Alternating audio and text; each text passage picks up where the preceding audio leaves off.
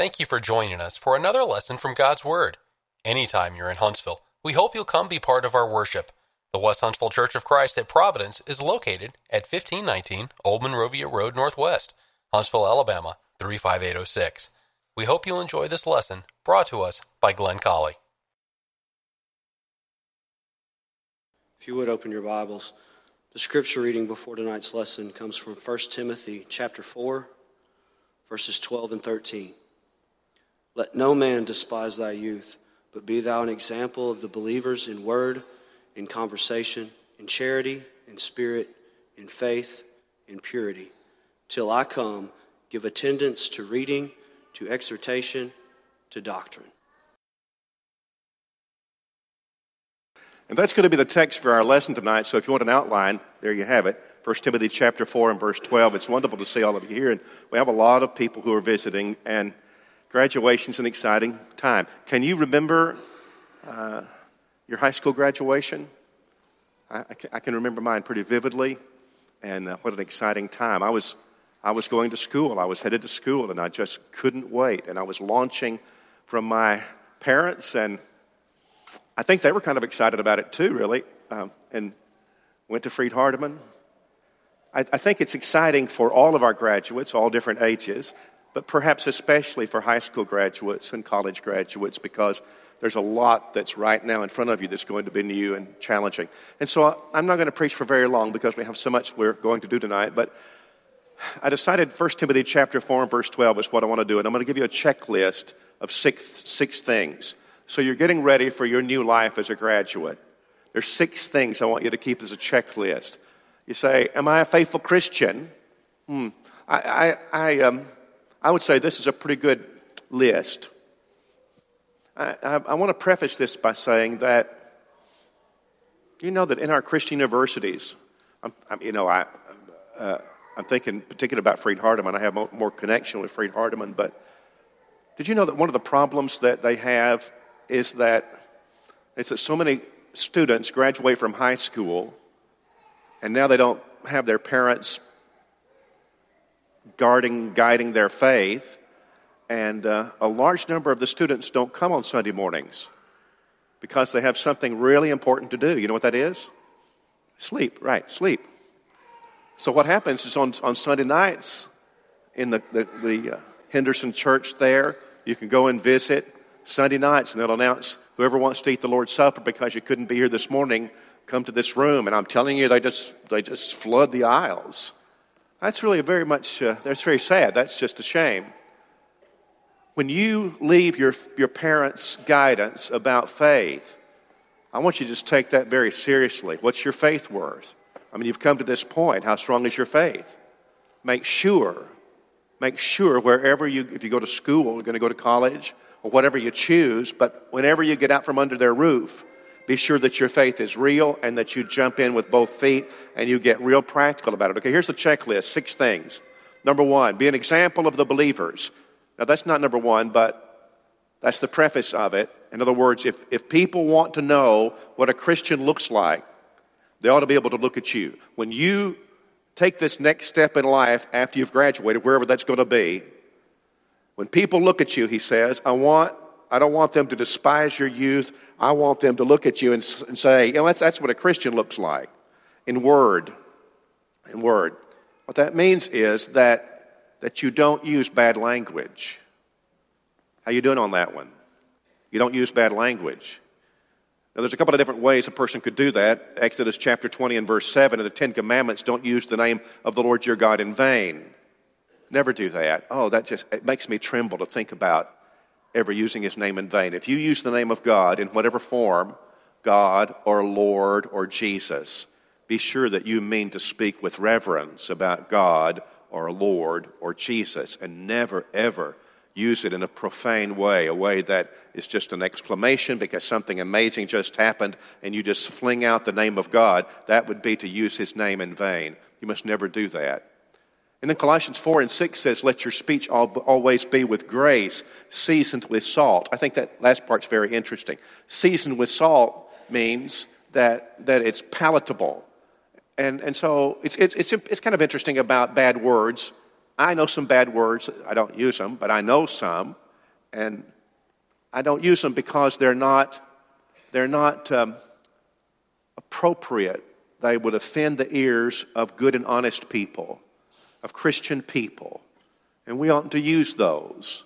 Let your, let your speech be seasoned with salt. So cut out of your vocabulary any words that would be offensive. Now, I know that the bad words change. I mean, I've read the King James Bible, and there are some words in there that I don't use because now they're considered very coarse. And I don't, I don't want anybody to be offended by my words. All right, the first one is let's get the checklist going.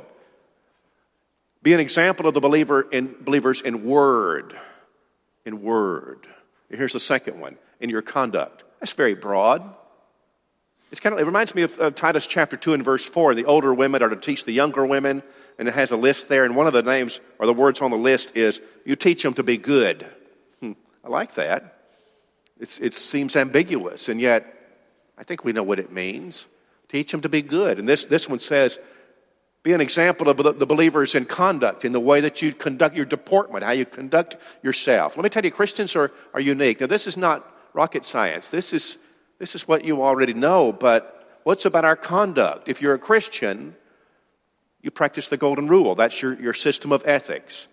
Whatever you would that men should do to you, do you even so to them. Do unto others you should have them do unto you. That's what we practice. That's part of your conduct. You, you, you work hard. Because if a man won't work, Second Timothy or Second uh, Thessalonians says three and verse ten, if a man won't, won't work, neither should he eat. What about your conduct? I'm not afraid of hard work. Uh, we, we're good with that. We got that. What about your conduct? Romans 13 says that we obey the laws of the, of the land, and we do that not because we're afraid of going to the slammer, but because of conscience. Our conscience guides us to obey the law of the land. That's our conduct.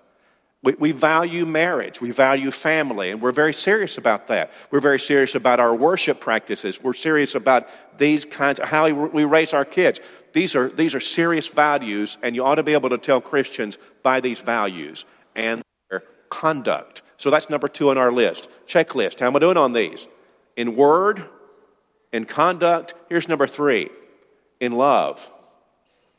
In love. I think that one's very interesting. You know what the Bible never, never says about our love for each other? That love is defined as, as how I feel. It's not about how I feel. 1 Corinthians 13, you know, there's the love chapter, and you have a rather impressive description of love, but it's not about how I feel. Just warm fuzzies. That's not what, it, that's not what it's about. It's about what I do, it's about my behavior. Love is something that people can see. Be an example of the believers in love. And love suffers long and is kind, and it envies not, if it vaunts not itself, and it's not easily provoked, and thinks no evil, and it just goes on. There's, there's what, it's what I do. It's how I behave and not how I feel. Oh, feeling's good too, by the way. I mean, that's, that's great, but the actions is what the Bible is most concerned about. It's about the conduct that I have. Am I a loving person? How am I doing on that? What's my personality? How's my behavior around people? In word, in conduct, in love. Now, here's number four in spirit. Spirit. Now, this is not the Holy Spirit, this has to do with my attitude.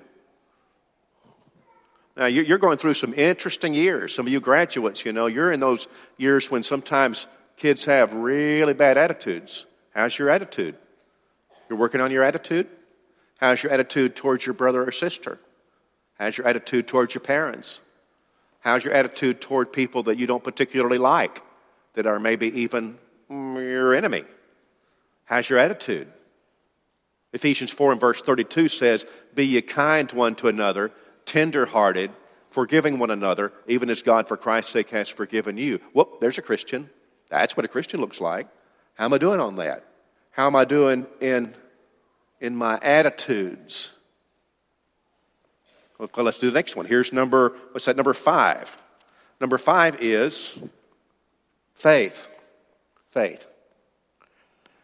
So this is Hebrews 11 and 6, and it has to do with my confidence in God.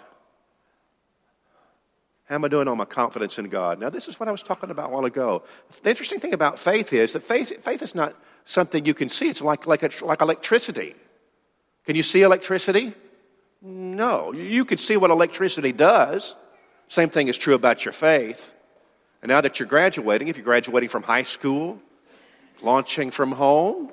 That's very typically the case when you graduate high school that you launch from home into a career or into, into college and you're on your own. And how's your faith going to be? Now is a great time to decide that. Don't get weak in your faith just because you're, you're on your own now. I think you ought to be stronger. I think you ought to launch out and be a real grown up human being. Make sure your faith is strong. Faith is something you can see, right? So, James 2 and 26 faith without works is dead. You, you, you, could see it. You could see it by, by people's actions. And what kind of actions? Well, the New Testament says in Romans 10 and 17 that faith comes by hearing the Word of God. And so we, we're Christians. We, we live by the New Testament. We follow the teachings of the New Testament. And as a result, people can see our faith. When people look at your faith, what do they see? Are they encouraged by that? I'll tell you something. I'm going to tell you something right now. You, you go ahead and go to college. Those of you who are graduating from high school, if you decide to go to college, you find a faithful congregation, meet the elders and get to know them, and then place your membership there. That's what you ought to do. You know what? And then be faithful. Be faithful to the worship assemblies. Be faithful to the classes. Ask the elders what you can do. I know you're just in college. You say, I'm in college, but find what you can do. Is there some, somebody you could visit? Some people that, maybe widow women that need visiting? And okay, you're just a student, but I can, I can tell you what, you want people to, not because you're making a show, but people will know about your faith. Could you wash a widow's car? Rake her leaves? College student, could you? I think so. You know what? This says, be an example of the believers in faith. In faith. And the last one's impurity.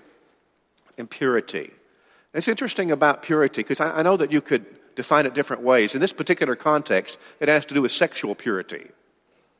That's kind of remarkable. And maybe it's because he's talking about young people, and that's a particular, particularly strong temptation among young people.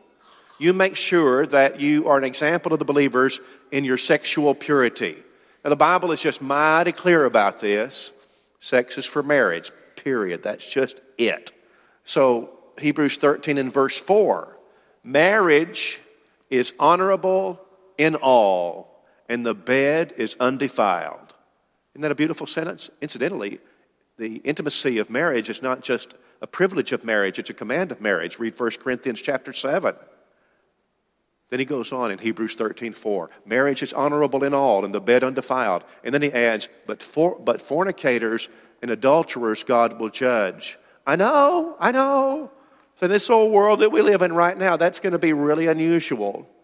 If you're graduating from high school, you're graduating from college, I'm telling you, I understand that you're in a world where that's considered antiquated and no longer reasonable.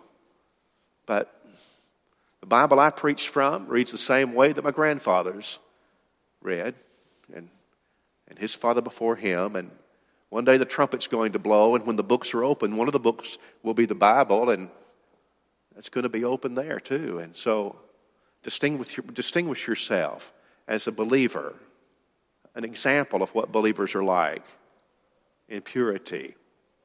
Now, I'm going to close this short sermon. Don't expect them all to be short. This way. It occurs to me that graduating from school is a wonderful thing. It was a wonderful thing in my life. I can remember every time I did it, I was eager for it and happy about it. I don't know why I had to go to elementary school. I always uh, didn't like that very much. Except race recess was a lot of fun. I was good with that. But it's probably a mistake for us to think about the word graduation and always equating it to school because that's rather small compared to the bigger picture of life. I've lived a good bit of life now, and I understand something about graduating from important things. I would put school, I mean, school's important, of course, I understand that, but I would put it rather low by comparison. The big things you graduate from are going to continue through your life. I was born, and then I, I graduated into being able to walk. That was a pretty big transition. Crawling to walking was a lot of fun for me. I liked that. I could go faster, and my mother had to chase me. And then I graduated to being able to talk, and that was good. There's a pretty big graduation there, really, isn't there? We have Liza Jane with us right now, and she's just turned two, and she's gradually graduating into being able to talk. And she can understand more words than she can speak, and she's jazzed by it. She likes it. That's a type of graduation. And then you graduate eventually from, from being at home, and usually this is connected with education in some way, to being out from under your parents' roof. Maybe that starts early when you're in elementary school, or maybe it starts later when you graduate from high school. But there's a graduation there that's of major proportions when I leave my parents' roof and I go on my own. That's a, that's a big deal, isn't it? And then many of us graduated when we married. We graduated into to not living by ourselves, but living with a marital partner. There's a big graduation in life. That's quite a transition. And before long, then we transition. We graduate into having our children. And the irony of that is that you're going to graduate now into a parent and you're going to, you're going to watch the same things in your little children that you did yourself. And now you're a parent. You're a parent.